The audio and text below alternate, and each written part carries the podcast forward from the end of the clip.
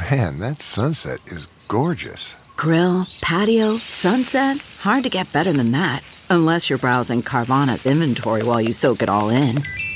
Oh, burger time. So sit back, get comfortable. Carvana's got thousands of cars under $20,000 just waiting for you. I could stay here forever. Carvana, where car buying meets comfort, meets convenience. Download the app or visit Carvana.com today. That's not just the sound of that first sip of Morning Joe. It's the sound of someone shopping for a car on Carvana from the comfort of home. That's a good blend. It's time to take it easy, like answering some easy questions to get pre qualified for a car in minutes. Talk about starting the morning right. Just like customizing your terms so your car fits your budget. Mm-mm-mm. Visit Carvana.com or download the app to experience car shopping the way it should be convenient, comfortable. Ah. The following podcast is a Dear Media production. Hi, I'm Dr. Deepika Chopra. My passion, calling, and job is really all about blending together holistic practices with real evidence based science to help people around the world cultivate more optimism, success, and resiliency. You won't want to miss this new podcast as you'll get to hear from elite athletes, recording artists, couples, and maybe even my toddler. So if you're into arming yourself with some new practical happiness tools, join me on Mondays for your morning optimism dose. Oh, and don't forget, things are looking up. Welcome back to another episode of the Career Contessa podcast, the show that delivers helpful, actionable career tips and advice so that you can be more fulfilled, healthy, and successful at work. I'm your host, Lauren McGoodwin, and did you know research shows we are missing 50% of our lives? Why? Because we aren't paying attention. The answer is cognitive training, also known as teaching your brain how to tame your wandering mind so that you can pay attention and focus on the things that are important to you. On today's episode, we'll learn a one minute practice from neuroscientist Dr. Amishi Jha. Additionally, she'll teach us three types of attention and why U shaped stress is great for attention. And now, this is the Career Contessa podcast.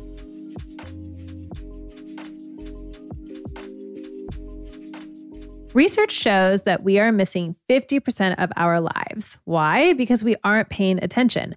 That's where today's guest, Dr. Amishi Jha, comes in. She is a neuroscientist and author of Peak Mind, and she's dedicated her work to figuring out how can we harness the full power of our attention to better meet all that life demands. Dr. Jha, which I know you told me just a second ago to call you Amishi, but oh, Amishi, welcome to the show. Thank you so much. Yeah, please call me Amishi. I feel like you work so hard for the doctor, but um, but it's been it's been almost you know twenty five years. So I think I'm okay yeah. now.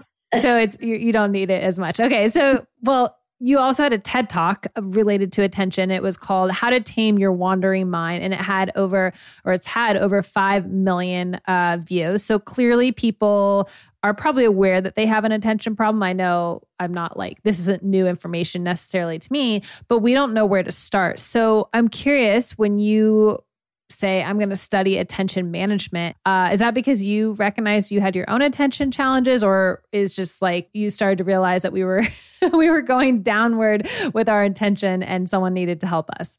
No i mean my interest in attention precedes anything personal really. It comes from my interest in the brain and i was always interested in figuring out how do you get like what controls how the brain operates? And we know that attention is this very powerful function that transforms the way the basic processes of the of the brain work. So it's a modulator, we might say. So if you wherever you pay attention can reorganize all the other systems in the brain. So that that's where my interest was. And I was really doing research in that topic, looking at brain imaging studies, brainwave recordings to understand the mechanics of it. The attention management issue actually did creep into my life, I would say in a big way, eh, to the point where I looked to my field and my own expertise to say, what do I know about this in terms of how I can guide myself to pay better attention? And I came up empty, actually. And so my lab's research sort of pivoted toward trying to get a solution. Like, what do we do for people who have a lot of different demands in their lives and want to have full access to this capacity? And what we landed on, which surprised me because we looked at many things, was mindfulness meditation, which we can definitely talk about. But it was not with the intention of wanting to figure this out. It just happened that I had all the tools and a personal interest to move to the research program in that direction. Mm-hmm. So the secret to paying attention differently than what most of us are doing today, I, I assume is mindfulness and meditation or or I guess when people think about okay I want to be better at focusing. What do they get wrong compared to what actually works that you found in your research? Well one of the things is just this notion of I want to be better at focusing. So I should practice focusing. I should just focus more tell myself focus more. That tends to not work because what we're not paying attention to is where our attention actually goes when we're not focused. So it's this deep, not, I wouldn't say deeper, but different insight that is essentially saying we need to know moment by moment where our mind is so that we can get it back on track. And to understand that being distracted, having mind wandering, it's just the nature of the mind. There's nothing wrong with our brain or our mind um, per se because we mind wander. But if we want to help ourselves because it happens a lot or it's interfering with our ability to work, we can train to not just pay attention better, but really get a handle on where our attention is so we can guide it back. Mm-hmm. And that's where mindfulness training has a very handy set of tools to really train for that specific aspect. It's interesting because I feel like I'm pretty good at focusing. And I always, especially now as a working mom, I've kind of made the joke that, like, because my time is so limited when I am working, I'm like a machine. I can get so much done and it's almost like I have to be super focused because uh, I don't have all these hours yeah. in a day. Yeah. So, two questions, I guess. One, is it true if you have less time, you are better at focusing? And my second question is I bet you there's a lot of people listening to this who are like, my day is full of nonstop interrupt interruptions. The slack channel the text the kid walking in the spouse walking in the lawnmower going off. So you know for the person who is having that experience what do they do too?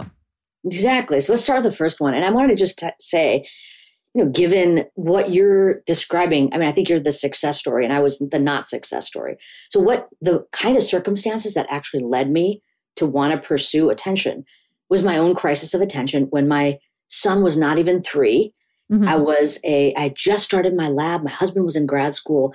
We had bought this hundred year old fixer upper and it was like full throttle life, right? It's like yeah. everything was happening and it's everything that we had worked toward. We wanted all of this. And what, I, what was my wake up moment was really sitting down and trying to read uh, every night, you know, no matter what, given the busyness of life, I had a, made a commitment to myself that before he goes to bed, I'm going to read him his favorite book. And so I was committed to doing this. At one point, I remember he, I was reading him the same book because, of course, at that age, they always want to read the same book. It's like yeah. the hundredth time or something. Yeah. and he stops me in the middle of it and asks me a question about what we're reading. And I had no idea what he was talking about. And to me, that was like a real wake up call because it was like, how am I not here? I'm here. I want to be here. Where am I? Right. So, in some sense, it was the real clear feeling that my mind has a mind of its own. I don't know where it is. Well, I know it's not here. I know it's probably at the lab or thinking about the next contractor coming by or, you know, when am I ever going to talk to my spouse since he's always in class while I'm working? So it was everywhere else but with my son, even though my intention was to be with him. So, you know, I think that the, what you described is sort of the opposite of that, which is that I know my time is limited. I'm going to be efficient with it so that all the other things are done when they're supposed to be done and that I'm fully present for what is needed when I'm back with family time. I mean, I applaud you for being that way. For me, I mean, it doesn't always go that way.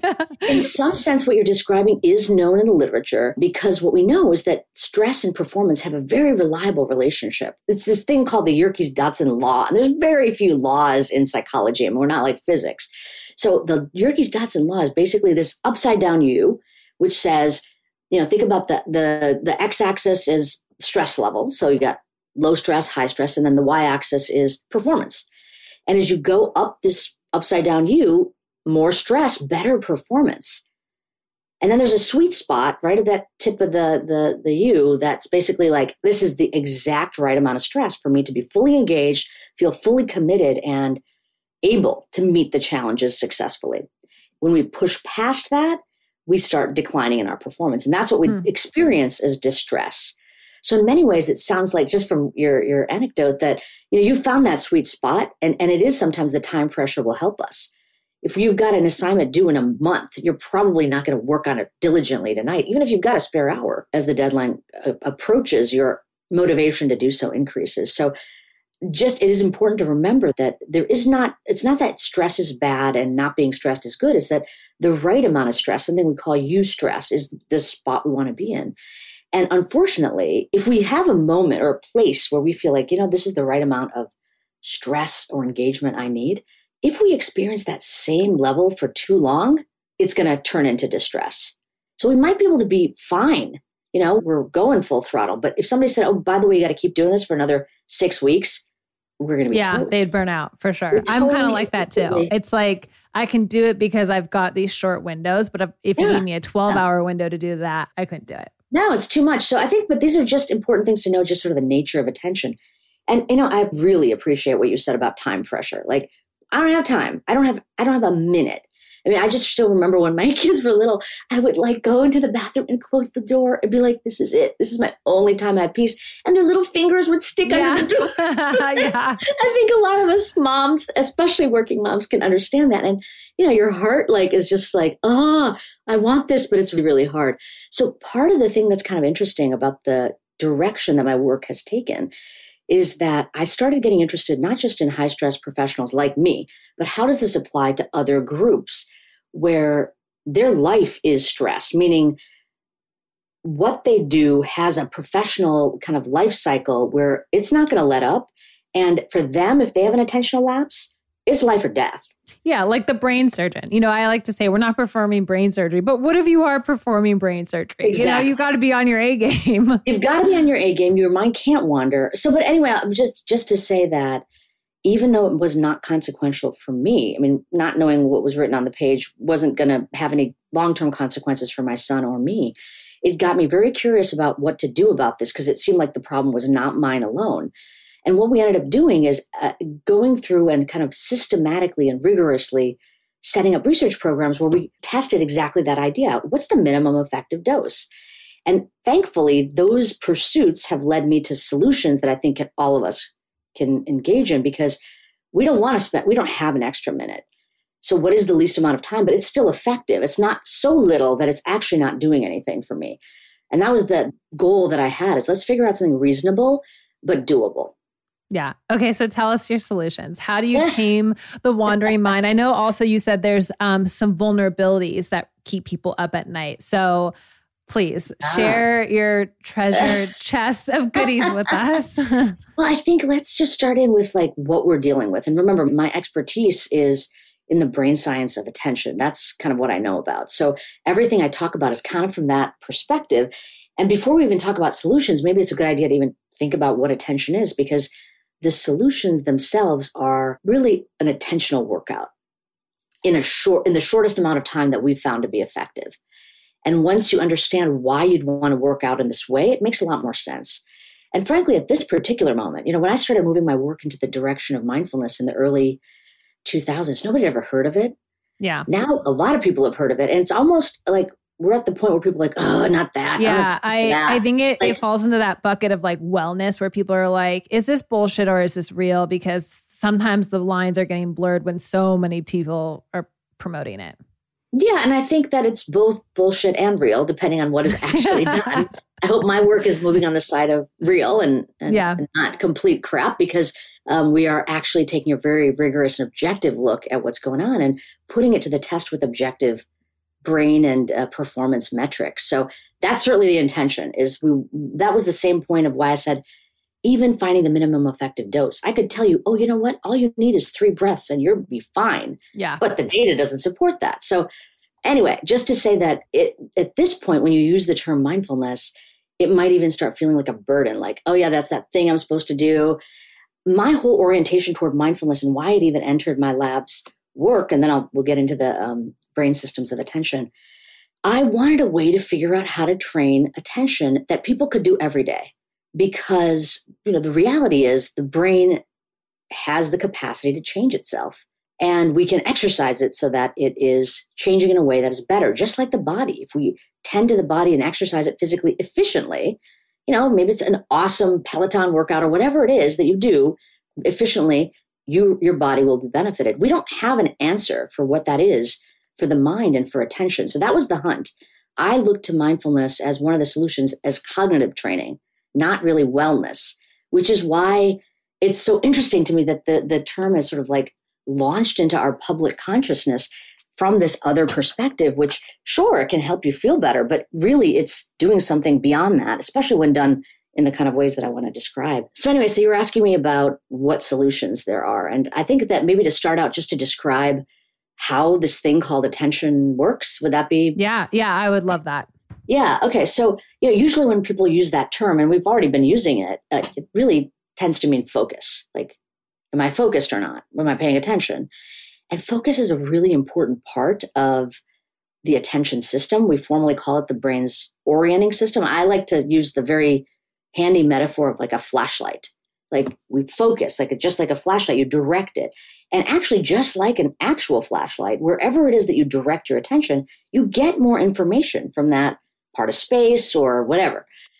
And you don't have to just direct it to the external environment. So, if I asked you, for example, to think about what you had for your last meal, you just directed that flashlight using your memory to the internal environment. Or if I said, direct your flashlight to the sensations that are happening on the bottoms of your feet. You could easily do that. So we can move this flashlight around and things that were not in our conscious mind in the moment, all of a sudden can become present there. So it's a very powerful capacity. It ends up that same flashlight, though, can be directed on purpose, but it can also get yanked around. So if you get a notification on your phone, or there's a specific ringtone you have, it's going to get pulled. It's going to be mm-hmm. magnetically pulled you know, let's say you have like a special ring for your child or your spouse, like uh, for sure, no matter what's happening, in the middle of the most intense, interesting podcast interview, but you're going to go there. And why is that? Because our attention was designed to advantage our evolutionary success. I mean, it's the result of the brain's success story. So, of course, things like potentially threatening, uh, novel, interesting, self related stuff is going to grab our attention which actually keeps us on our social media feeds for way longer than we care to admit, but it's the same process. So all of that has to do with this one type of attention, which is this narrowing and selecting. But that's not the full story regarding attention. It ends up that there's a, uh, two other systems. The next system is the exact opposite of the flashlight, which I call the floodlight. And essentially, you can think of this as broad, receptive, and having to do with what's going on right now.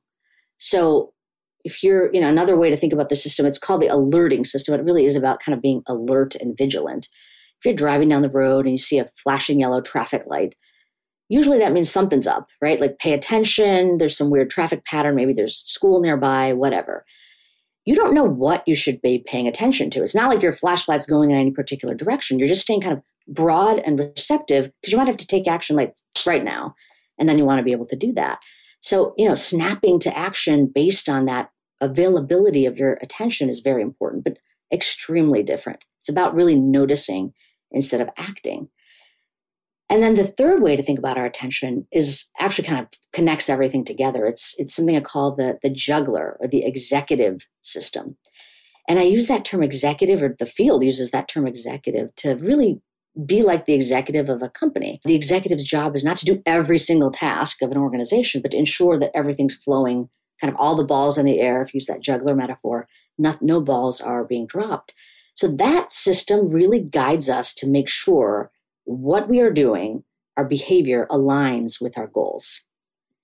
And so now, now that we know kind of those are the three main ways our attention works, when we have challenges with our attention, something's wrong in one or more of those systems. So when we say we feel very distracted, right?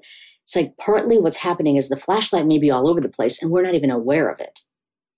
Or we've forgotten our goals, right? Or we're trying to keep our mind focused, but there's an internal pull of something even more pressing or problematic. So these that that's I think it's important to know that it's not just you, you don't you feel kind of icky or foggy and there's no reason for it. It actually is tied to these things. So knowing that now comes the the good news this that, that was pretty much like just the way it kind of works and the good news is that we can train for this and we can have a better flashlight one that we can direct willfully we can have a better floodlight, if you will. We can know better when our mind is somewhere we may not want it to be. And that executive control can also be improved. So we're more likely to have our behavior and our goals align. And that's actually where mindfulness training came in. And, you know, it's funny because we know something like mindfulness meditation has been around for millennia, right? It's sort of part of spiritual traditions, really Buddhist roots. And I always wondered, like, this thing has endured time. Something's got to be useful about it. You know, I wasn't, I was kind of a skeptic regarding meditation myself. But when you now look to see that, oh, the reason people may say it's good for your wellness, it's a way to uh, achieve peace, is because the thing that makes us feel not peaceful is when our attention is all over the place, when we're yanked around and it feels like everything is too much. So connecting those dots, what my lab has been doing is getting granular. Okay, wh- how is it changing these systems? And what are the best practices we can offer people in a time efficient manner? So I hope that was helpful. yeah, I'm just I'm being quiet because I'm just listening and taking it all in. And I mean, the cognitive training, I think this yeah. is so fascinating. To your point, there must be something to this because it's been around for a long time. I mean, I know the number one challenge for me is I'm I get to this point where I'm like, okay, I want to do it, but it's short lived. I don't seem to last very long with like a mindfulness practice. I might have a day here and a day there. So I guess like, how do we start this? And then is there a way yeah. to do it in a way where you actually stick with it? And I'm sure yeah. once people get results, you know, they want to stick with it, but it takes time to get those results. So there's always that kind of weird gray zone too. Exactly. But just to relate it back to things that we all know and that we all probably have struggled with, but have hopefully figured out a way to overcome physical fitness and exercise. And it doesn't feel good when you start. And of course, you want to not do it if you don't have to. But we have to figure out a way to incorporate it into our lives if we, because we know it's beneficial. So I think all the solutions that you already know how to implement, not you in particular, Lauren, just in general, that we know how to implement, we got to use those to our advantage to be able to do the same thing with mindfulness. I think a lot of times though people don't know why they're doing it. They just know they're supposed to. Yeah. And that's what was and they also don't know when they're not there's nothing wrong with the way that they're progressing. It's like a lot of times I'll hear people say, "Yeah, I stopped doing it because like my mind's just too active." And I'm like, "You're human. You could." Yeah. You know, but the reality is 50% of our waking moments, our attention is not on the task at hand. That's the baseline, and we were built for that. So if you find that you tend to have mind wandering, welcome to your human experience. You know, it's totally normal. But once you even know that, you're like, okay, so the fact that my mind wanders is not a problem. No. So then now I'm doing this practice and my mind wanders. What do I do about that? Well, the first thing is the fact that you noticed your mind wandered, it's a win. It actually is the very first success of the experience. But most people don't feel that way. They often badger themselves and say, ah, just stay where you need to stay. So I just want to kind of say those things from the outset, but just to go back to connect the dots between these systems of attention and mindfulness practice to kind of deepen the understanding of why we've chosen it as a successful cognitive training tool. So let's just think of like a standard, a very foundational mindfulness practice. And I describe it in my book. I, I actually describe it because I, I want to highlight the piece that I think it really helps with. I call it the find your flashlight practice. But traditionally, it's just called mindfulness of breathing. So it's not that the, the actual steps aren't really innovative, the, but the understanding of why this is so good for your attention hopefully will help. So what you do in that practice, just to, let's just do like a, you can do a 10 second version of it, but you find yourself a comfortable kind of quiet space to start. You know, you don't want to, in the same way you want to support yourself with the right exercise equipment and right outfit when you're doing physical, exercise, do the same thing. Make the circumstances and settings supportive of what you're trying to do, because this is really about exercising your mind. So you get a quiet place and dedicate some period of time. As I said at the outset, it could be very short, three minutes. Like if you think you can do three minutes, start with one minute. Start very small. But whatever your goal is, eventually I ask people to work up to 12 minutes. That seems to be the sort of successful number for actual uh, performance and attentional benefits. But for starters, you're going to dedicate some period of time. And then for this period of time, the goal is going to be to pay attention to breath related sensations. So we sit down, we lower our clothes, our eyes, take this sort of, you know, you're doing something serious yet self supportive. So kind of an upright, alert posture, and then check in with the fact that your body is breathing. You're not controlling the breath, you're doing nothing. You're just broadly receptive to experiencing your body breathing. Now, just that we don't really do that often. That's not a typical thing. We breathe all the time, but we're not paying attention to it. So we experience our body breathing. And the first step is really notice what is most prominent in your current experience for breath related sensations. It may be the coolness of air moving in and out of your nostrils, and maybe your shoulders, whatever it is for you, kind of pick it out. And then for this period of practice, that's going to be the target for your attention. That's where you're going to keep that flashlight focused. So now, for let's say you do it for a minute, you're going to keep that flashlight right on those breath related sensations. Let's say it's tied to, like maybe it's the tip of your nose, wherever it is for you. Focus there and just breathe normally. You're just, you're not manipulating your breath. And the next step in the practice is notice when your mind wanders. It's not saying if you happen to be that weirdo whose mind wanders, it's saying notice when your mind wanders. People have been doing this for thousands of years, minds wander. Notice when your mind wanders. And when it does, gently return the attention back to that target. So I kind of break it down into really just three steps of what we're doing. We're focusing, we're noticing, and redirecting. And then we're repeating that. It's not going to be one and done. You're going to mind more often if your mind is sort of a normal mind. And if you think back to those descriptions I gave regarding the systems of attention, we're tapping into all three, right? We're actually focusing the flashlight, we're exercising the flashlight, we're keeping that floodlight broad and receptive. And then that executive control is stepping in and saying, ah, your goal here was to be on the breath. Get back to that. Don't be thinking about your vacation or your to do list. So we're constantly over and over again exercising those capacities. And the reason I call it the find your flashlight practice is because the one of the big wins of that is that you know where your mind is more in a more granular level moment by moment. And if we don't know where this precious brain resource is, there's no way we're going to be able to use it effectively. So that's the starting point. So you do this practice to, and you start small and work your way up to 12 minutes because the whole goal is that you're training your brain to be able to wander and then come back to the thing that your target of what you want to focus on. So in real life, if you're trying to focus on an email you're trying to write and you have all these distractions, your kid comes in, the phone rings, this other thing is, those are okay, but you've your brain is your cognitive training is strong enough that you can deal with all that stuff and then come back to the target, which is that email. That's absolutely you got a hundred percent. A plus. A plus on the test. Yeah. I love well, I took a whole page of notes. I have an open book quiz happening right here. Um, yeah. that is that's amazing. You're not so dysregulated by the fact that interruptions and distractions occur because you are developing a trust in yourself. Yeah. Right? Yeah. And usually what happens is if somebody comes in and starts talking to you or, you know, mom, where's my socks or whatever it is, it's like we just feel like we're totally thrown off. Right. And we can't even feel like we can get our mind back. But this gives us that comfort of no matter where my mind was, when it's time for me to focus on this target, boom, I'm there. Doesn't mean yeah. I'll be back again. I always away. feel like it gives you the confidence to be like, I can have a distraction come at me and I and I don't have to lose it over the fact that this didn't get done. Sometimes I find what can push my stress level up is if I'm in the middle of doing something, I'm afraid I will forget where I was or what I was doing and it will just slip through the cracks completely, you know, and you know, all of a sudden you've forgotten to do this thing that was important to you. And so I feel like this can kind of help create some confidence in yourself that, okay, something might slip through the crack every once in a while, of course, but you have the skill set to remember it. Your brain will be able to go back to it.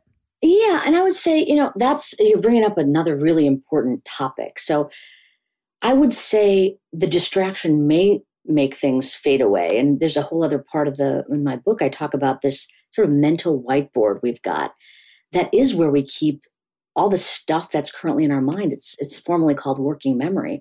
And working memory is very limited. It is like a whiteboard, except it's got disappearing ink. So if we want an idea on it, we got to keep rewriting it over and over again. So it's not your imagination that it feels like, oh, the idea is fading away. And the important thing is that when our attention is directed toward that content, it rewrites the item. So paying attention can actually help you keep those things in your mind.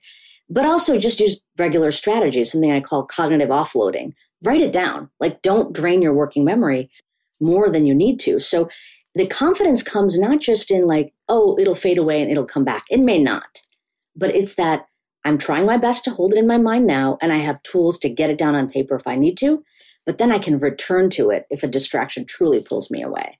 It's just, it's really the confidence in returning back that I think is really key. Yeah. Because oftentimes we think, oh, what's the point? I'm never going to get back there. No, you can. You can actually begin again. So, anyway, I hope that helps relate why, you know, these systems of attention have the capacity to be trained with something like mindfulness practice. I mean, I think just to know that the wandering mind is normal, first of all, because I think we're always kind of assuming that it's you know the fact that we're scrolling instagram too much is the reason why we are like this. And to your point it's like well we were we're, this is part of the human experience. This would have happened whether the facebook and the instagrams and the tiktoks existed. Maybe they're taking more of your hours in a day than they need to. But I, I think especially right now i know i've been kind of in this place of when your home is your work and and everything kind of molds together it's like sometimes I, I think the the ability to have attention and focus feels like I don't know, it's just getting further and further away, or everything just starts to blend more and more together. So I think it's really nice. It almost feels like this is like you you get to take a break out of your day and be like okay let me have my moment to do my cognitive training. Just to your point just like you would your physical training i think we're in a really good place right now in society where we're talking a lot more about mental health and i i hope we start to think about cognitive health and and as part of mental health more you know as part of a daily thing and i think for kids especially i know some of them get to like have mindfulness as part of their like curriculum. I'm like, gosh, don't you wish that had been something we had when we were growing up? But whatever. it's yeah, always better. No, I mean it's generation. great to see that. And I actually cognitive training and mental health training, you know, mental health are both extremely intertwined. Yeah. This is the really important thing to actually also remember. So, you know, we talked about those three systems of attention.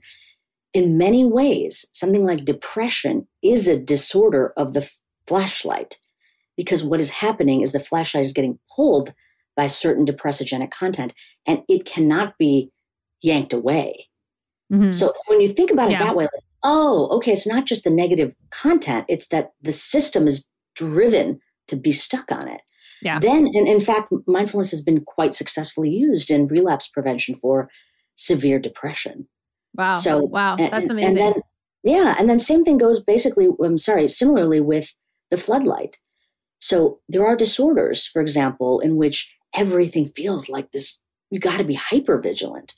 Like everything is a potential danger. I better be fully aware, ready for anything. That's when it's not just being vigilant, but hyper vigilant and not just alert, but alarmed. Yeah. And that happens in disorders like anxiety and PTSD. So again, when we think about it from the attentional training point of view, if you can actually have that floodlight be a little bit more grounded and steady, and not so in overdrive, it's going to be helpful to you. Yeah. So I just want to recap the flashlight practice so that everyone has this as their actionable takeaway. Start by finding a comfortable space Dedicate one to five minutes to start, but gradually work your way up to 12 minutes. This is something you would do daily. And then what you want to do is pay attention to your breathing sensations. Check in with your breathing. Whatever you notice, that's your target. And then. Mm, wait, wait. Oh. Sorry. I, yes. I didn't pass the quiz this time. no, no, no. You got it. But I just want to make sure we're clear on what checking in, not thinking about your breath. Okay. Just which sensations are most prominent. This is really about not having thoughts sticking to sensations. So keep going. So well. really, yeah. So noticing, noticing the sensations and then redirecting when your mind wanders away from the sensation back to the breath the again. Oh, the breath. Okay. yeah. So it's focusing on particular breath related sensations, noticing mind wandering and redirecting back to the breath at the same target over and over again. That's the rep. That's the what we, okay. you know, the, my military colleagues call it the push up for the mind. Yeah. okay. So you do. I mean, I love this. This is uh, one to five minutes a day. I can do that. I mean, I really, I and I guess the you can't do it while you're doing something else. Like you can't do it while you're walking, for example. You can do it while you're walking. Oh, okay. Okay. I like that even more. Can. But here's what I would say. Now the and by the way, this is an infinitely flexible practice because the goal is to have a target. Just like you were saying earlier, like, oh, now the email is your target. When you wander away, you come back. Yeah. Well, now what you could do if you're walking, it there are formal practices called mindful walking, where you're going to focus on the sensations of your foot touching the ground, like every aspect of it. You have to just really make sure that you don't get lost in thought and don't return. Yeah. Right. So, yeah. So, as long as the intention is I'm really focusing on the sensations of my feet touching the ground and I'm walking in a way that allows me to do that, no problem. And then your mind wanders, you return it. So, uh, oftentimes, we would give active practices like that one when we would work with populations that, you know, sitting still is not going to be their, their go to move. So, adults with ADD, for example, we really did a nice job offering them movement practices and they loved it and they could do yeah. it. But it wasn't like forcing yourself to kind of be still if you don't need to. Amazing. All right. Well, this is extremely helpful. Tell everyone where they can find your book, your website, if they want to follow up sure. with you. Sure. Yeah. And the book offers, you know, this is just the intro practice, which is a very good one. But there's other practices to help build up our cognitive training for attention. My book is called Peak Mind, and um, they can learn more about us and our work in my lab at amishi.com. So if you remember my first name, A M I S H I.com.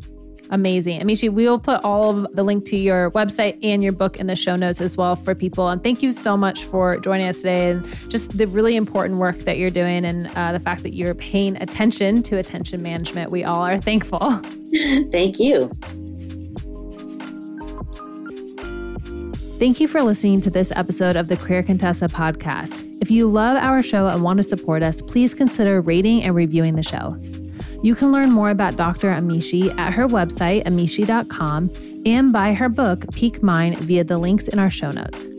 One thing that pairs really well with mindfulness is motivation. Check out our latest online course, Mission Motivation.